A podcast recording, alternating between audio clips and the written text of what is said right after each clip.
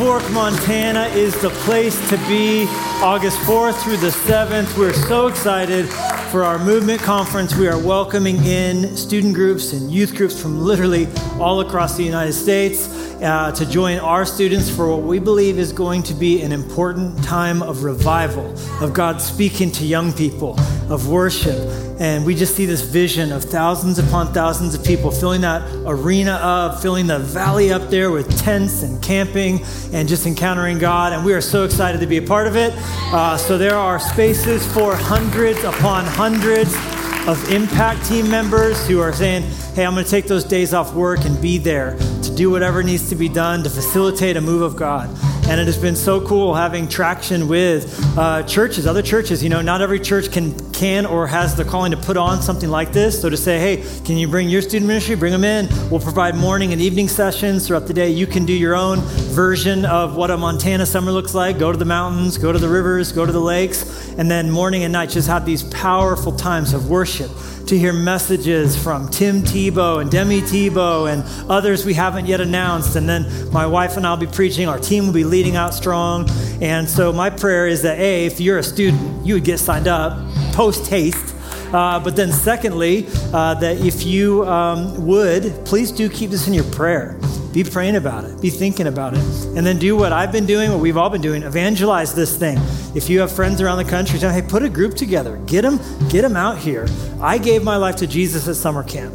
There's something about that experience under the stars. There's something about that. But then the corporate worship, uh, and just it gives me chills every time I think about the, the Mission Mountain Range and a song rising up and young people discovering their worth and their value and their purpose and meeting Jesus. Um, y'all, that's where I'm going to be August 4th through 7th. I hope y'all are going to be there as well. It's going to be awesome. But MVMNT2022.com, all the information for anybody listening or watching who would like to put a group together and come out or get your student registered or sign up to be an impact team member and help put that thing down because it ain't going to put itself on. That's for dang sure. All right, well, a couple other things I want to put on your agenda. uh, starting with the fact that on April 24th, we kick off something called Rooted. Rooted is a brand new class, a brand new small group uh, that's basically going to take your walking with Jesus and make it I don't know, put nitroglycerin on it. Help you understand, if you've made a decision for Christ, what it means to grow and move forward, what it means to wear the armor of God, what a spiritual battle looks like, why pray, praying is important, and what does it mean to pray? How do you pray? Uh, as tangibly as why does the church matter? Can I just follow Jesus and then just go about my merry little way? Why would a church matter? Why would small groups matter? Why does generosity matter? That's all going to be in Rooted. This is 10 weeks that will change your life. I guarantee it. And we want everyone in the church, no matter how long you've been saved, because uh, doing something for a long time is no guarantee of progress in it. And we all need a refresher from time to time. Uh, our staff, everybody, all of us were just raving about it. We did a pilot program with us together before we offered it to you. Kind of like Nehemiah, the cupbearer. If we got sick, we weren't going to give you the cup. Uh, so it's awesome. We can certify it, USDA approved, awesome. Get signed up for Rooted. Your host will tell you how. And then I wanted to throw this on your radar. The Sunday after Mother's Day, I'm going to kick off a brand new collection of messages that I'm calling Thank You Next. Thank You Next, we're going to be taking some of the most used and abused verses in the Bible and discovering the verses that come right before them and right after them. And we're going to try and figure out if any of the meaning changes when you study it in its natural habitat, right? Uh, so, you know, basically, I'm going to be picking on all those verses your grandma had crocheted on the wall in her house uh, and trying to figure out what the next verse is or the verse before it that gives us any clues as to its actual meaning. I'm really excited for it and uh, hope you'll come back. That's the Sunday after Mother's Day. But right now, I have a Bible study I've put together, so please grab your seats, your pens, your, your copy of the scriptures, your mobile device. Thank you so much, team. If you do have your own Bible, uh, Matthew 5 and Acts chapter 5 is where we are going to be. I made a promise on Good Friday at the very end of my message. Uh, if you didn't make it out to one of our locations or to church online for Good Friday, my message was called It Had to Be Done. And we asked the question why the cross? Why couldn't God just say, I forgive you, I love you, and let that be that? Why this messy, gory, necessary step on the way to Easter? And we answered that question to the best of our ability in the message, It Had to Be Done. You can look to that on YouTube. But at the very end, I said that on Easter, I wanted to talk about how we can get our confidence back. And I really do believe this is a moment in history where God is trying to breathe confidence into his church. Confidence that we can be confident as followers of Christ. Not cocky, don't mishear me, confident. There's a difference. We don't need to be jittery, we don't need to be nervous, we don't need to be worried. We can have the calm confidence, shock absorbers on, that God is in control and He is up to something. I believe that's a word for us today.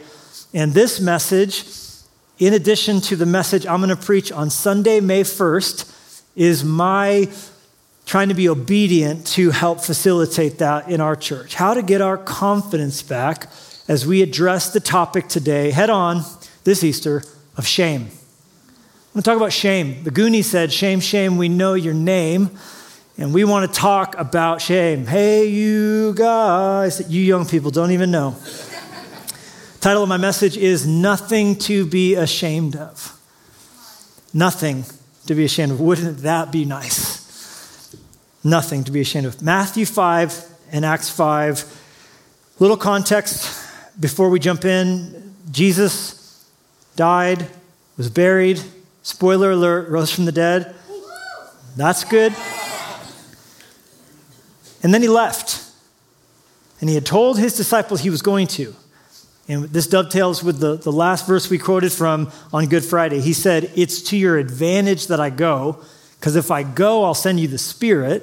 And if you all, in your various places where you live, serve, do life, all get filled with my Spirit, then it's not just 12 apostles who get their own personal Jesus, because every Christian will get Jesus in them.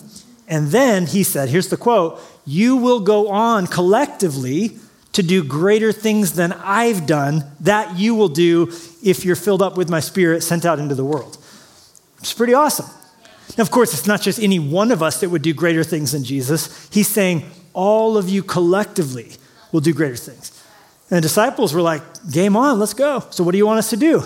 And he said, All right, here's what you want, I want you to do go to the whole world and tell them how awesome I am and tell people they can have forgiveness. Tell people they can know me. Tell people they can be baptized and come out of that water believing all that sin gone, all that unrighteousness gone because it was paid for by Christ. Teach them and command them everything I told you, and then tell them to go and do the same thing. This will become a global movement if you do that. And so he said, I want you to start out where you are. And that's so where do we any of us start out wanting to do that? Start out where you are. Go into the whole world doesn't just mean geographically. I'm thankful that as a ministry, we get to touch into war torn Ukraine. I'm thankful we get to send our hard earned dollars to help deliver food under the shadow of a former Nazi concentration camp oven. What are we talking about here? This is what we live for. Come on, to, to, hurt, to help the hurting, to alleviate suffering. Yes, yes, yes, yes, yes, friends our work in Afghanistan and our work in the 1040 window of Asia, our, our, our, work in Israel. We are literally supporting church planning and missionaries being sent to Israel. The Bible says, You bless Israel, you bless the heart of God. We take that literally. We want to see churches open where people can continue to preach the gospel in Israel. So I believe geographically we are to go to the whole world, but I also believe that includes the subsets of different parts of the world the world of sports the world of banking, the world of medicine, the world of education? Could, could God want you to reach into your corner of the world? Who, by occupation or shared interest, do you rub shoulders with? Who do you end up talking to? I was on the top of the ski hill the other day, and I had, split boarded up and I bumped into this guy. We started to talk. We had, we, we had shared interest because of a shared activity. He told me there were grizzly bears people had seen out there. I peed myself and then tried to find my bear spray. Where'd I put it? Last October, right? The, the, there's, there's, there's people you bump into because of things you do, because of places that you go. So you start thinking, who could I show God's love to? Well, just ask yourself, where do I go and who do I have access to because of those things? Those are people that God wants you to show his love to. So that's what the disciples were doing. And as they did that, they started to get persecuted. Persecuted for righteousness' sake. And Jesus said it would happen. I mean, Jesus, for his efforts, got killed. And he says, I want you to follow me, but just know if you follow the footsteps of someone who got killed for doing good, there's going to come hard days. So we, we shine the light. That's hopefully what we're doing. We all do it imperfectly in our classrooms, at our jobs. We all hopefully are shining the light. But Jesus said, darkness hates the light because light shows the darkness for what it is evil. Example movie ends. Because it's a Marvel movie, you stay around to the very end. And right after that 18th bonus scene, or whatever it is, they finally turn the lights on. And then you look around and you go, let's get out of here, because it's disgusting. For the last hour and a half, you've been cozied up to your environment thinking it's lovely, but now that the lights are, oh, wait, it was a new Spider Man. Four hours of this cozy environment. But now that the lights are on, you're like, ooh, it's filthy. The light showed the darkness for what it was. And that's what happens. We shine light. Why do people lash out at us? You've changed. Holier than thou, goody two shoes. Who do you think you are? Well, Your bright light, even if it's done in a kind way, is exposing darkness. And so there will be persecution and opposition that comes. So for the disciples, as Acts chapter 5, we're making our way there now, verse 12 says, through their hands, signs and wonders were done. People were healed, people were saved, marriages restored among the people. And lots of people were getting saved, right? That's awesome. They were all in one accord in Solomon's porch. Um, what happens next is they get arrested. A bunch of the apostles get arrested by the same people that arrested Jesus. And they're in jail going like, what do we do now? And an angel breaks in. I don't have time to read all this to you. You should read the Bible sometime when you're not in church. It is amazing. Um, an angel comes into their jail cell and is like, What are you guys doing here? I told you to preach. And they're like, Well, we got arrested. He's like, Well, come with me. And the angel brings them out. Somehow, sneaky Jesus sneaks them out of prison with the door still locked. And they go back to the temple and start preaching because the angel's like, Keep preaching. He told you to preach. I don't want you in prison. Keep preaching. And they're like, uh, Jesus is awesome. And, and then the leaders come in in the morning and they go, oh, let's get those apostles out of that jail cell. They send the guard to the jail cell. He goes to get them. There's still the warden standing out front of their jail cell, only he's guarding an empty cell. It's hilarious, okay? And, and so they're like, we, we don't know what people are. Just then, someone says, hey, didn't you arrest them? They're all out there preaching. They go, huh? Go arrest them again. Lacking in imagination, their only plan is to arrest them again. Verse 27 and when they had brought them, they set them before the council. This is the Jewish Sanhedrin, same leading body, ruling body that uh, voted to have Jesus put to death, all except for two. We know two people who abstained from that vote Nicodemus and Joseph of Arimathea. Joseph, by the way, loaned Jesus his grave. Pretty punk rock. to borrow a grave. I could borrow $5. You could borrow your bro's truck. Generally, a casket is a long term transaction, right? you don't buy it thinking, I need to keep my receipt because I might need to exchange it later, right? Jesus is like, I just need it for the weekend. Is that cool? All right, so.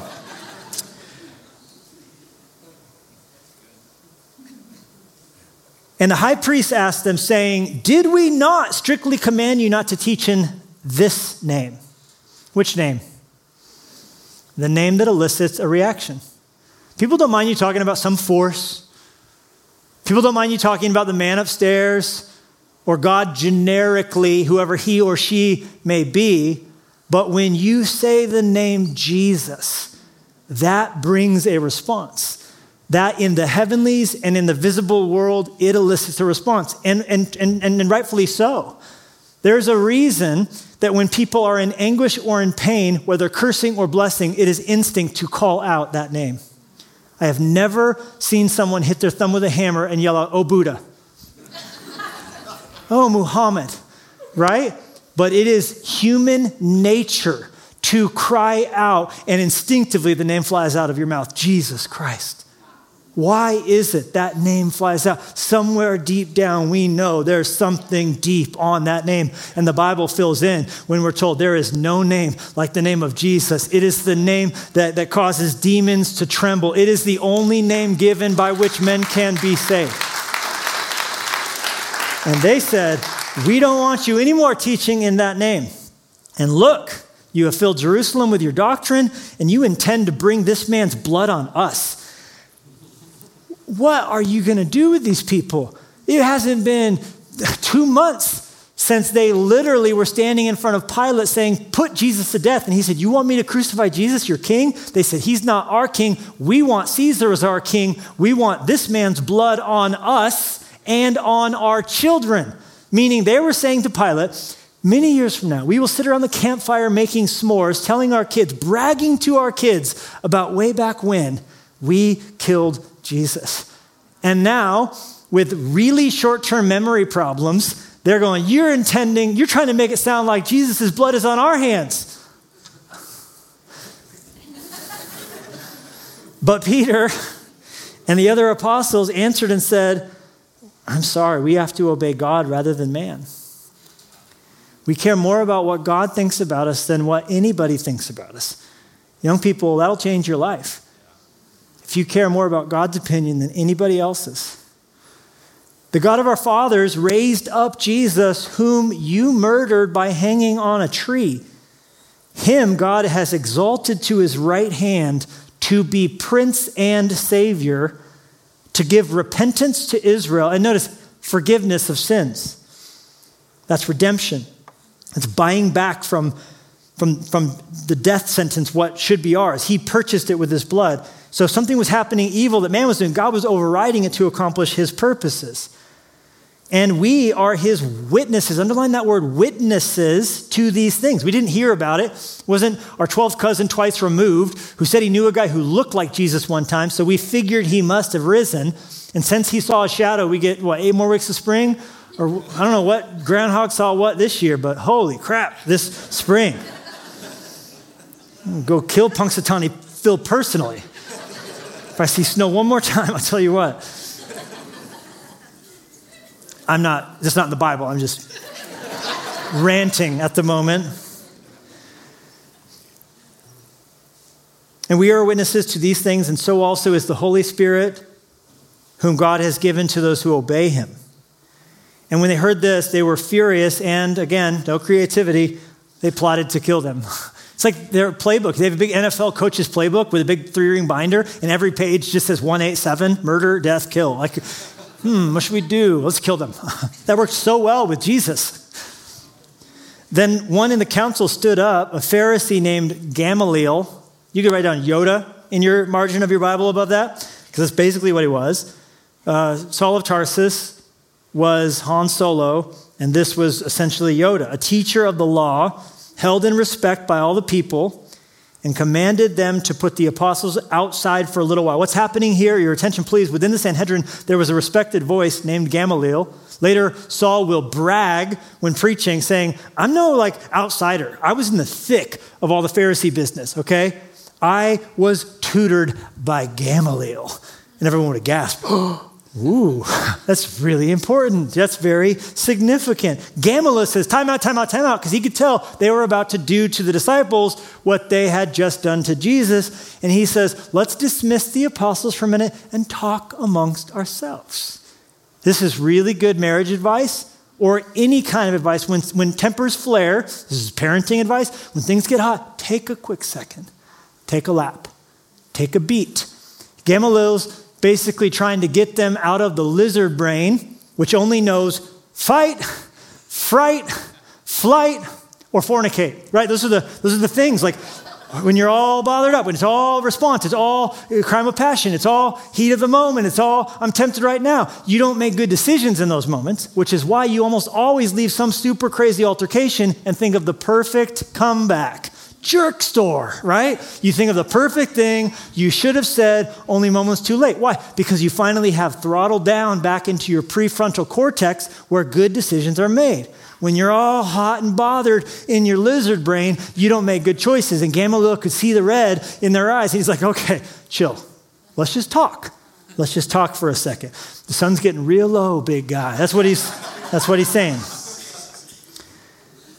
And he said to them, verse 35, Men of Israel, take heed to yourselves what you intend to do regarding these men. This is so good. I know you're like, why are you reading all this? this just, just watch. Some time ago, Theudas rose up. Anybody know Theudas? Evidently, they were all like, yeah, we remember Theudas. We were real worried about Theudas. We were super stressed about Theudas, who, what did he do? He claimed to be somebody, and a number of men, about 400, joined him. He was slain, and all who obeyed him were scattered and came to nothing. After this man, Judas of Galilee rose up in the days of the census and drew away many people after him. He also perished. And what happened the moment this man died? His movement dispersed. Everybody who was following Judas did the same thing that they had been doing when they were following Theudas. These two men failed the acid test of death. And for my vote, to follow somebody in life and in death, you need to be able to conquer our biggest enemies. And our biggest enemies are what? You have a sin problem and you have a death problem. The Bible says all of us have sinned and we can't do anything to erase the stain of that guilt. And all of us have a death problem. And if you claim to be able to follow the sin problem, you sure as heck be able to solve the death problem. For if you can solve the death problem, I can trust you can handle the sin problem. Anybody with me? And Theudas and Judas were like, follow me, kill the beast, right? I can t- take care of your sin. I can take care of your death. Then they died, so everybody looked really closely. I don't think he's getting up. And they buried Theudas and they buried Judas and they waited and they waited and they waited. And then eventually they said, wah, wah, wah, wah. And both Theudas and Judas came to nothing. And he, Gamaliel, was saying, We don't need to do anything. Let's not pour oxygen on the situation. Let's not make martyrs of them. If, if as he continues, if, verse 38, if we keep away from these men and just let them alone, and if this plan is the work of men, meaning if Jesus is Judas or Theudas, it will, say it with me, come to nothing. There's not going to be 2,000 years later 2.3 billion people around the world celebrating Easter because there's no Easter. If he didn't rise, he's not going to keep working in the hearts of his followers. If he didn't rise, why would trillions of dollars every year be given by Christians to support humanitarian work around the world? If he hasn't risen, then why would we not just care for ourselves? No one's going to continue to bow their knee to Jesus Christ in 2,000 years and acknowledge his birth, death, burial, and resurrection every single time we write the date your birth certificate pays homage to Jesus' coming into this world. FYI. It doesn't mark the time from Theudas' birth or Judas' birth, but Jesus Christ alone in all of human history rose from the dead on the third day, was seen by many witnesses. That's how Peter put it in 2 Peter 1 when people were saying, Stuff gets exaggerated. You caught a fish, it was this big, then this big, then this big, then you was a great white shark, right? One day. People were saying that about the resurrection. They thought they saw Jesus. They really wanted to see Jesus. They missed Jesus so much. Then they saw a guy named Jose. They thought he was Jesus. Hey, you know, it is what it is, right? Peter said we weren't, 2 Peter 1:16, we weren't, you know, just wishing on a star when we laid the facts out before you regarding the powerful return of our master Jesus Christ. We were there for it. We saw it with our own eyes. There was, and they didn't even think it was going to happen. There wasn't like a big crowd. Andy Stanley loves to say that there wasn't a big crowd of people waiting outside the Easter tomb as the sun rose, going nine, eight, seven, six, right? They were all hiding because they thought they were going to get arrested as accomplices after the fact. A couple of them were running out of town, bro. Jesus had to chase two of them down on the road to Emmaus. It's in Luke's gospel. No one thought he was going to rise. They thought party's over. Well, we thought Jesus was better than Judas and Theudas. Turns out he's the same as them. So Gamaliel says, we don't need to hurt them. Let's just let them fizzle out on their own. But verse 39 if it is of God, Gamaliel reasons, you can't overthrow it. Dude, this guy's not far from the kingdom, lest you even be found to fight against God. And they agreed with him. But for good measure, they called for the apostles and beat, beat them up anyway. We won't kill them, but I'm going to beat them. They commanded them that they should not speak ever again in the name of Jesus and let them go. So they departed from the council, rejoicing that they were counted worthy enough to suffer shame for the name. And then daily in the temple and in every house, they did not cease teaching and preaching Jesus as the Christ. Most of the apostles, all but John, to their death, by the way, and all the way happy to suffer any abuse that came from following Jesus unlike the 400 that followed Judas or the, the big crew that was following Judas, the followers of Jesus who saw with their own eyes that he had risen, conquering the death that is a problem for us all, believing that means then that he can take care of the sin that is a problem for us all. And the church of Jesus Christ for the last 2,000 years has imperfectly sought to advance and bring the good news to anybody who will listen all around the world. There is salvation, there is a Savior, there is a hope, there is life life. There is salvation. We are not alone. Our God came close. He put skin on. He was nailed to a cross. He has conquered the grave, and He can do it for you. So, to be clear, what are the promises of the gospel? The way I see it, they are that it changes how you look at yesterday. If the gospel is true, then our yesterday is full of what? Redemption. We, we read it, the forgiveness of sins. You don't have to look at your past the same way if you're saved because all those sins that separated you from God were paid for on the cross. That's awesome. It also changes how you look at tomorrow. If the gospel is true and Jesus wasn't like Theudas or Judas, he rose from the dead, and for 2,000 years, his followers have continued to advance the cause of Christ in the world, proving that, like Gamaliel said, this was of God and cannot be overthrown with human hands. In fact, the more people try and stamp out the church, the better it does. Tertullian said the blood of Christians functions as seed. For a second Star Wars reference of the day, you strike me down, you make me more powerful than you could ever possibly imagine. Is what every follower of Jesus has lived out if they've died for their faith in Jesus Christ. It just resolves the church. It causes the church to wake up. Because the church doesn't, if we understand the truth, we don't look at this life as everything. In the world, you got to cling to this life.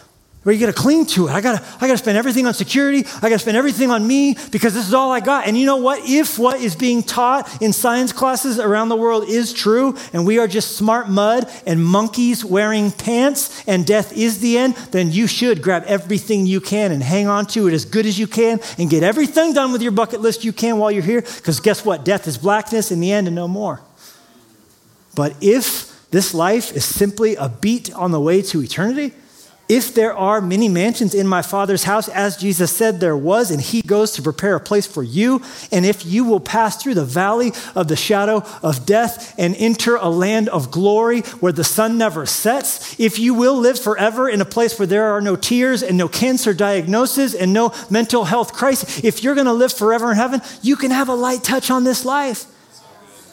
So tomorrow becomes full of hope and heaven and God's up to something. Yesterday becomes full of redemption. Our sins have been paid for. And guess what? Today is changed too because today becomes full of purpose. Because if there's still one hungry person, come on, JB, if there's still one lonely girl, right? If there's, if there's still one more person that doesn't know, if, then we got to open more churches and we got to plant more, more campuses. Then we got to reach the broadcast out in the further corners of Spotify, right? We have to keep telling. We have to keep going. We got a message. We got, we got, we got something that we got to live for. Is there not a cause? With millions of people still enslaved in the world, with people homeless, with people dying, with people shooting up junk in their arms to feel alive, to get a just tiny taste of what we get to experience every time we lift our hands to the Lord, there are more people to reach. We have purpose. And that changes how you go to work. And that changes how you go to school. And that changes every chairlift ride. There's another person to bump into. It's not just an inconvenience, that's a, that's a soul. That's a human. That's someone that matters. That's someone that we care for. We, right? So, so if that's all true, that's the gospel. And that's amazing, but that's not all. Because none of that's my sermon. I came this Easter to show you there's, there's more for you in your salvation that maybe you haven't encountered. And that is that when Jesus died and rose, he purchased for you freedom from shame. Freedom from shame. And if you can absorb this one, it will change the other three. And I fear far too many Christians have had their sins paid for, know they're going to heaven, and even believe they're on mission, but have never learned to deal with the shame that persists as a follower of God. And so that shame has infected your yesterday, will infect your tomorrow, and certainly for many of you, it's doing it right now. Here today, shame, shame. We know your name. You are keeping us back from the fullness and the totality of what Jesus wants our life following Him to be. Therefore, we don't end up becoming what he wants us to be, which is what? Matthew 5. Here's another way to put it. Verse 14. You're here to be light, bringing out the God colors in the world. God is not a secret to be kept. Why do many of you not shine the light? Why do many, times I don't shine the light? Because of shame. Shame robs us of the confidence to be the light bearers we're meant to be. So, if we can deal with the shame, what will we, be able to say? We'll be able to say, We're going public with this, as public as a city on a hill. If I make you light bearers, Jesus said, You don't think I'm going to hide you under a bucket, do you? No, I'm going to put you up on a light stand. Now that I've put you there on a hilltop on a light stand, what are you going to do? Deal with this shame so you can shine. We can't shine if we're still carrying the shame. So keep open house. This is what the disciples were doing in Acts 5 house to house, temple area. Large groups, thousands of people, small groups, having coffee, asking how life's actually going. Keep open house. Be generous with your lives. Be opening up to others. What will happen if you do this? You'll prompt people to open up with God, this generous Father in heaven. So, just for a moment, let's talk about how shame has been destroyed if we properly absorb the message of Easter. I remember the first time I felt ashamed.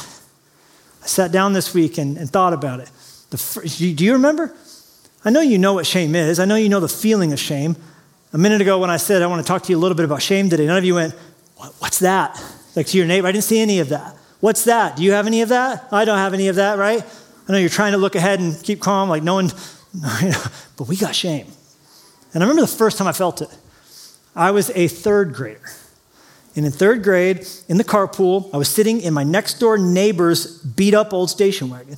Remember the wood ones that looked like wood, but it was fake wood? And this, it was like chipping. The wood, fake wood was chipping. It was, this thing was run down, held together by duct tape and prayer and care, but not enough of the second two, obviously just duct tape. And we had a rotation, and I'd ridden in this car tons of times before, and I never remember noticing it. I never thought about it. Cars have four tires and a steering wheel, and you get out of them where you're supposed to be. That's all I knew. But for whatever reason, this idea of knowing your right hand from the left kind of switched on. And as a third grader, I saw my friends standing outside of the school, and I remember feeling embarrassed and ashamed to be seen getting out of that car and them thinking, that's my car. And for whatever reason, my image of my identity was at such a place developmentally that I thought I will be viewed as less than if I'm seen getting out of this car. Now, of course, I know today, I'm a 39 year old man, I would sit my third grade self down and say, buddy, being poor is nothing to be ashamed of. And so what if anyone thinks you're poor? And it's not like your parents drive a Mercedes Benz, but you never feel this getting out of the minivan. But for whatever reason, I remember slinking low in the seat going, I don't want them to think I'm poor because I was ashamed to be thought of as poor. It challenged my identity and my developing sense of value. Now, that was by no means the last time I felt shame. A few years later, I'll never forget, someone I loved in my family was hurt in a very serious way, and I found out later, months later, I had been there when it happened. But I had done nothing because I knew. And of course, here, 39 year Levi goes, How could you know? And how could you, being a fifth grader, have done anything about it anyway? But I sensed the shame of not having been there to take care of someone I needed to take care of. And my developing sense of identity was gathered around the idea of taking care of people. And so, this big fear, this shame, this sensation of I'm going to let people down when they need me to take care of them the most has persisted. I feel it all the time as your pastor. I'm going to let you down. I'm an imposter. I'm going to, to shame myself by not being good preaching or good leading or good living. I feel the shame of I'm not going to be the wife, the, the husband my wife needs me to be. My wife of yesterday, 18 years, by the way. 18 years, Jen and I have been married. I love you. Happy anniversary this weekend. I love that our anniversary sits nestled this year between Good Friday and Easter because that's what our life's been built on. And yet, I feel honestly, if I'm, if I'm being completely candid, I feel like I'm a failure as a father so often. It's like I'm not going to be, I don't measure up to this, whatever images of myself as the protector and provider and, and, and nurturer and leader. When I was in sixth grade, I had a youth pastor who was very um, used by God in my life to develop my relationship with Jesus that was burgeoning. And when I was in 10th grade, he took his life.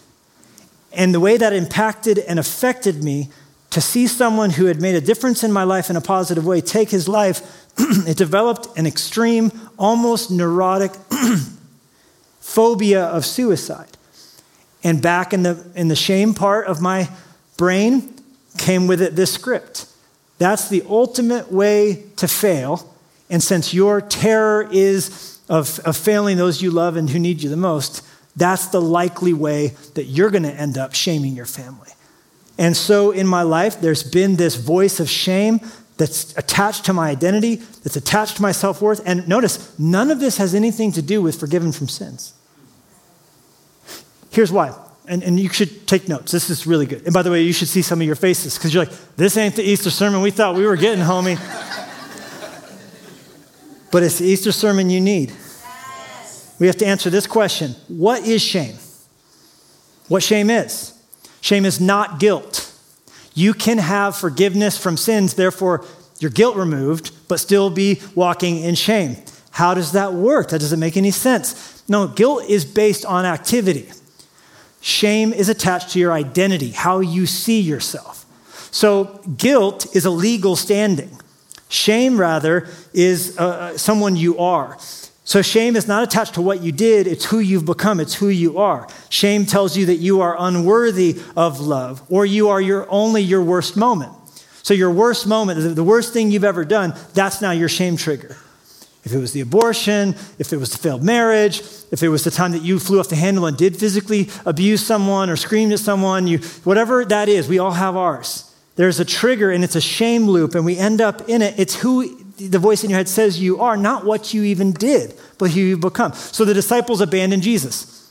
The shame doesn't say you did something cowardly, because you can go to God and ask for forgiveness for doing something cowardly. Shame says you are a coward. Why would you think anyone would want you? Which is why I think the disciples hid behind locked doors.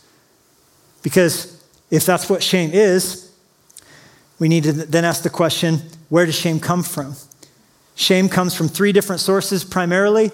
Shame comes from sins done by me. Number one, anything I've done wrong can then become a part of a shame story. Sins done by me. Secondly, sin, uh, shame triggers things because of sins done to me. And then thirdly, uh, but just life's brutality. So these are the three primary sources of shame.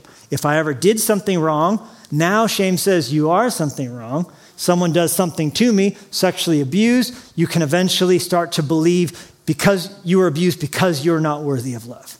You don't deserve a good marriage. You don't deserve happiness. And then, thirdly, life brutality. Some people are born with birth defects. That was no fault of their own.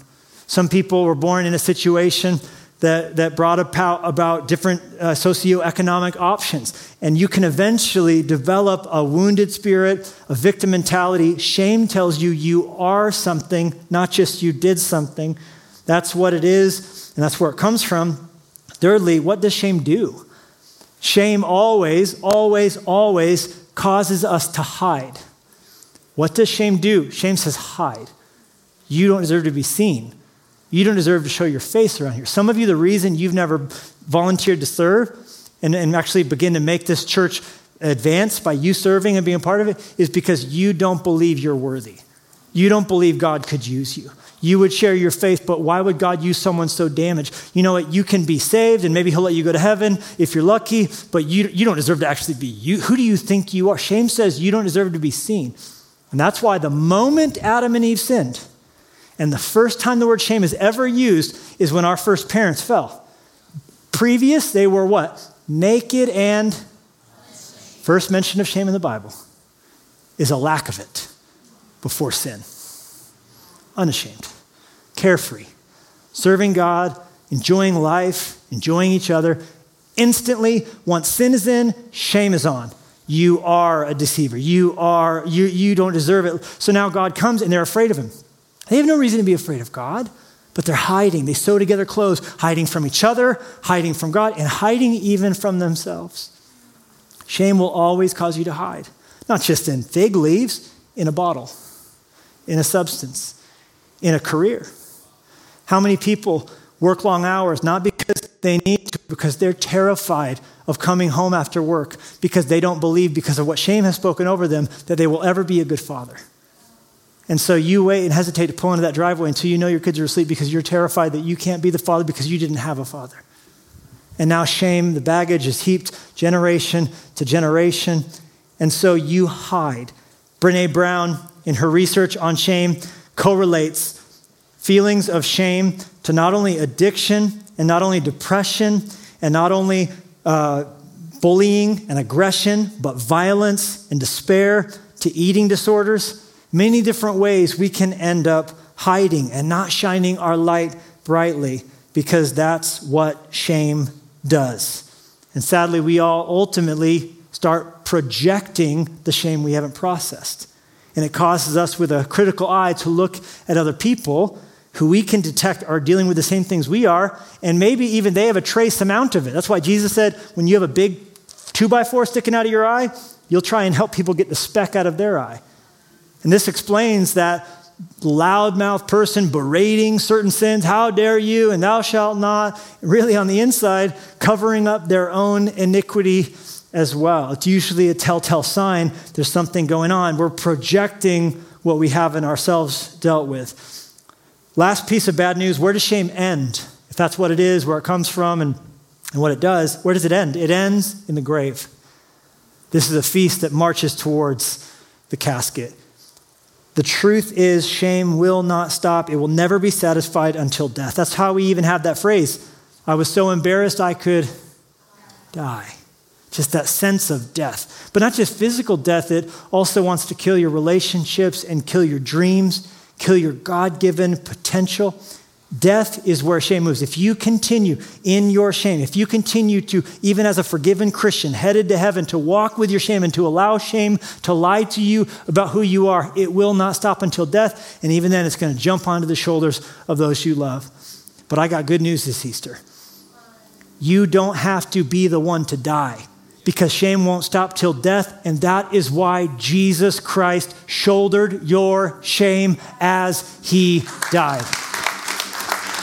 In fact, Hebrews 12 says so specifically when it says that Jesus Christ, the one that we should have our eyes locked on, Jesus Christ, the author and finisher of our faith, who for the joy set before him endured the cross, despising the. He didn't just take the physical abuse of the cross, the nails, the whip, the crown, the mockery but he hung there and suffered for all the shame that's ours. And he despised that shame. He hates the shame. Right now, Jesus hates the fact that you're still carrying shame, that you still have intertwined into how you see yourself certain things. He hates that I see myself as only as good as my last moment that was good, and always needing to perform again, and always needing to, to, to, to project this perfect image again and to feel like I'm the one who needs to keep everything going together or it won't happen. And, and waking up terrified because I know I can't shoulder that load. And so the inevitable response is shame. He despises your shame. He despises the way you feel unworthy because he knows your true identity is not what your shame speaks, it's what the Spirit speaks. And the Spirit speaks you are loved, you are called, you have the image of God inside of you, you are a bright light to shine in this world, you are headed to heaven. I can't see your sins and lawless deeds anymore. And learning to deal and to accept the truth of guilt that's been forgiven but not allowing the shame to continue to be a part of our story and have a seat at that table. That's a process that will be ours all the way to heaven. And I'm going to talk to you more about this on May 1st. Sunday, May 1st, I've got a second part, a part B of this message. If you come back on the May 1st, I'm going to talk about what is it, what is it like to day in and day out deal with the fact that shame wants to always keep putting its nose back into the, into the picture. And that the devil will not stop trying to rub your nose in the stain on the carpet of a sin that Jesus Christ already said is finished. And He wants you to see you different than how God sees you. God sees you as His loved child. He wants to, you to see you as a vile sinner, unworthy of love. So we'll talk more about what it looks like, the particulars, and some things that will really help, that have helped me in that battle. I've already wrote that whole message out. That's on May 1st. But today I wanted to just end by remembering that this was the point of Easter the whole time. Not just the whole time of Jesus' actual ministry, but even going back. Because all the way back in the book of Joshua, you have the children of Israel that had come out of bondage in Egypt, had come through the Red Sea, a picture of baptism, and were moving towards the wilderness, which is a picture of entering into all that God has for us. But first, they had to cross the Jordan River, which is this picture of, of that next step of, of growing, becoming rooted, be, becoming free from the strongholds, learning to, to not listen to the lies of shame anymore. Because God knew what you need to know. You can be out of Egypt, but still have Egypt in you.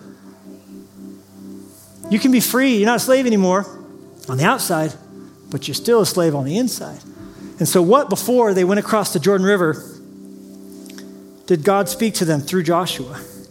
He said, Today I have rolled away the shame of your slavery in Egypt. So that place is called Gilgal to this day. At Gilgal, shame was being rolled away. What else was rolled away? The stone, the tomb, where Jesus Christ, Christ after his death, was buried. Friends, I came this Easter to report to you that Jesus took all of your shame and my shame to the cross. And when he came out of the grave, he wasn't holding it anymore. That means your shame has been, like the stone, rolled away. And today he's rolling away your shame. So that instead of it, what will you have? You will have double honor. That's what Isaiah 61 7 says, speaking prophetically of the ministry of Jesus. Instead of your shame, you shall have double honor. It's using the language of the year of Jubilee. Seven is a big number in the Bible. And when there were seven sevens in a row, it was the 49th year. And on the 49th year, the priests were to blow a trumpet, meaning we're in the year 50. It's Jubilee. It's freedom. It's celebration. Our kids in Fresh Life Kids have been learning about the Gospels through a little mouse that we named Jubilee. And when that trumpet was blown, you had a whole year off, a whole year to let the land rest, a whole year to enjoy the goodness of God. The land went back to its original tribal owners. So, meaning if you lost a, a piece of property that you had to sell in a hard time, but it was in your family for generations, it all went back to its original tribes in the year of Jubilee. If there were any debts you had been paying for and couldn't keep paying on anymore, in the Jubilee, there was a, a canceling out of all debts. The whole point of the whole concept of Jubilee was the resurrection of Jesus Christ. When he came out of that grave, there was the announcement of a brand new way to be human. Our, our debts were canceled. Come on, somebody. There's freedom. The land can rest. Our soul can rest. We don't have to try and earn something before God. We get to just be and have our identity rooted in who He is. So, literally, we can say, My guilt, yes, there was guilt in my story, but it was forgiven and paid for. Shame? No. I have nothing to be ashamed of because the sound of freedom has blown over my life and Jesus rolled the shame away. That's not how I see myself anymore. I'm not unworthy. I am loved. I am not unvaluable. I am cared for. I get double honor instead of shame. And so the disciples were hiding behind locked doors, and Jesus had risen. And he knew their sins were forgiven, but he knew they were hiding themselves in shame. And so he passed through the doors, he passed through the walls to come in and make sure they knew they didn't need to see themselves as having abandoned him, so they were cowards. The sin of that, forgiven. your identity, you're my children. You're my followers. And today, He comes into the locked doors of your heart to invite you out of your shame, to invite you to go public, to not be ashamed of the gospel of Christ, for it and it alone has taken care of your sins and rolled away your shame. Now, maybe you're saying, Levi, goodness gracious, this is so good. I never saw this before. I never heard it like this before. How have I never heard this? To which I would say, God has been trying to reach you for the longest time. Your whole life, He's been trying to tell you this. If you're honest, you can point back to moments when you heard Him too, can't you? That sunset, those fleeting moments before you fell asleep, that was Him, wasn't it? That was Him. He was calling your name. There was a story, and I close with this, because those Easter eggs are not going to find themselves. And in my case, those Starburst jelly beans are not going to eat themselves. This man was playing the slot machines at Treasure Island Hotel and Casino in Las Vegas. One particular pull, he won the jackpot. But the machine never told him. So he walked away, thinking he had lost. He ended up at another casino and another casino, and then eventually his stay in Vegas was over, and he went back home to Arizona. Well, the Nevada Department of Gaming Commissioners apparently goes through the logs of these machines. And in the code, they saw on that particular pull on January 8th at Treasure Island Hotel and Casino, someone pulled the handle, putting a coin in, and it won a jackpot payout of a quarter million dollars, but it didn't notify them. So they contacted Treasure Island and they said, You had a winner, you didn't tell because the machine malfunctioned. That's not his fault. He won, so you pay him. And so they tracked, they said, We need to figure out who this guy is. We don't know who he is. He paid with a coin. How do you find out who he is? So they got into the cameras, got facial recognition, saw when he left this hotel, he went to another hotel, and some of you are like, This is creepy. A little bit, but it's awesome. They saw him go here, go here, and eventually he gets into an Uber. They get the ride service to give the logs. They give his names. Turns out he lives in Arizona. They figure out where he is. They come to him. They ring the doorbell and they say, Sir, I'm so sorry. On that particular day, January 8th, at the Treasure Island Hotel and Casino, you pulled the arm on a slot machine. Turns out you were a winner, and this whole time you've been a quarter million dollars richer. Only we couldn't tell you. We've been trying to reach you. We couldn't figure out who you were. We've been trying to get this word to you. Is that not your story? Has not the Holy Spirit been working in your heart, convicting you of sin, drawing you to Himself? He's put people in your path. Listen, He's been trying to reach you for a long time to notify you that 2,000 years ago, you hit the jackpot when Jesus died and then rose from the dead for you. And that today, if you open the door of your heart to Him to accept your winnings, your tomorrow can be different your yesterday can be different, and your today can be changed. Oh, yeah, and you can be free from shame. And my prayer is that you would not keep the door shut. And he's standing on the porch wanting to come in. Would you pray with me? Father, we are so all at once overcome by your goodness and at the same time, we just feel like, how could we be loved so well? It doesn't make sense. But I thank you for what you're doing, this deep work today. As you speak those three important words to us shame off you. So many people in our lives have told us you should be ashamed of yourselves, and we've been the front of the pack. But thank you, Jesus, that you say, because of my son, but Jesus, you say, because of my life, you have nothing to be ashamed of. I paid for it in full and rolled it away. It's done, it is finished. If you would say, Levi, this, some part of this message has touched me in a deep way, could I just ask that in a moment of honesty, you just raise up a hand to God? Resonating with this, wanting that shame to not be on your identity anymore. Thank you, Jesus, for what you're doing, the lives you're touching all across our church. You could put your hands down. God bless you for your honesty. I'm right there with you. I got both hands up. And tomorrow I'll need to work at this again. As we continue in this moment of prayer, if you would say, You know, I've never opened my door to let Jesus in to bring those winnings of salvation to me. I thought I had to earn it. I thought I had to be good enough and keep the Ten Commandments enough, be tall enough. Friends, that is an exhausting way to try and win heaven. And it's futile. But if you let Jesus be your Lord and Savior, He'll make you new. He'll make all things new. If, as we're praying with heads bowed and eyes closed, if you would say, I'm ready, I'm ready to give my life to Jesus. I'm ready to rededicate my life to God. Whatever it is, whatever is happening, you're that prodigal son or daughter. You're saying, I want a seat at the table. If, that, if God will have me, I'm going to come in. The punishment can stop, the war can be over.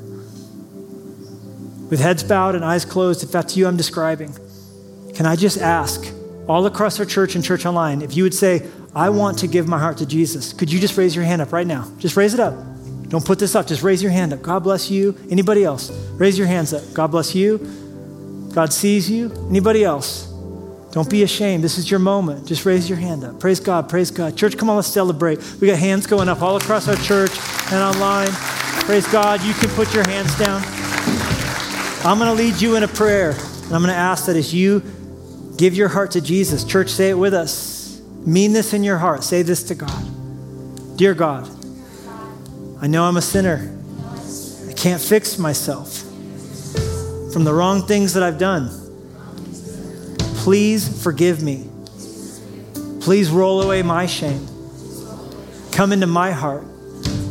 Help me to follow you and to see myself like you see me. Help me to serve you all my life as a bright light in a dark world. In Jesus' name I pray. Amen. Amen. Come on, let's celebrate with every single person making that decision.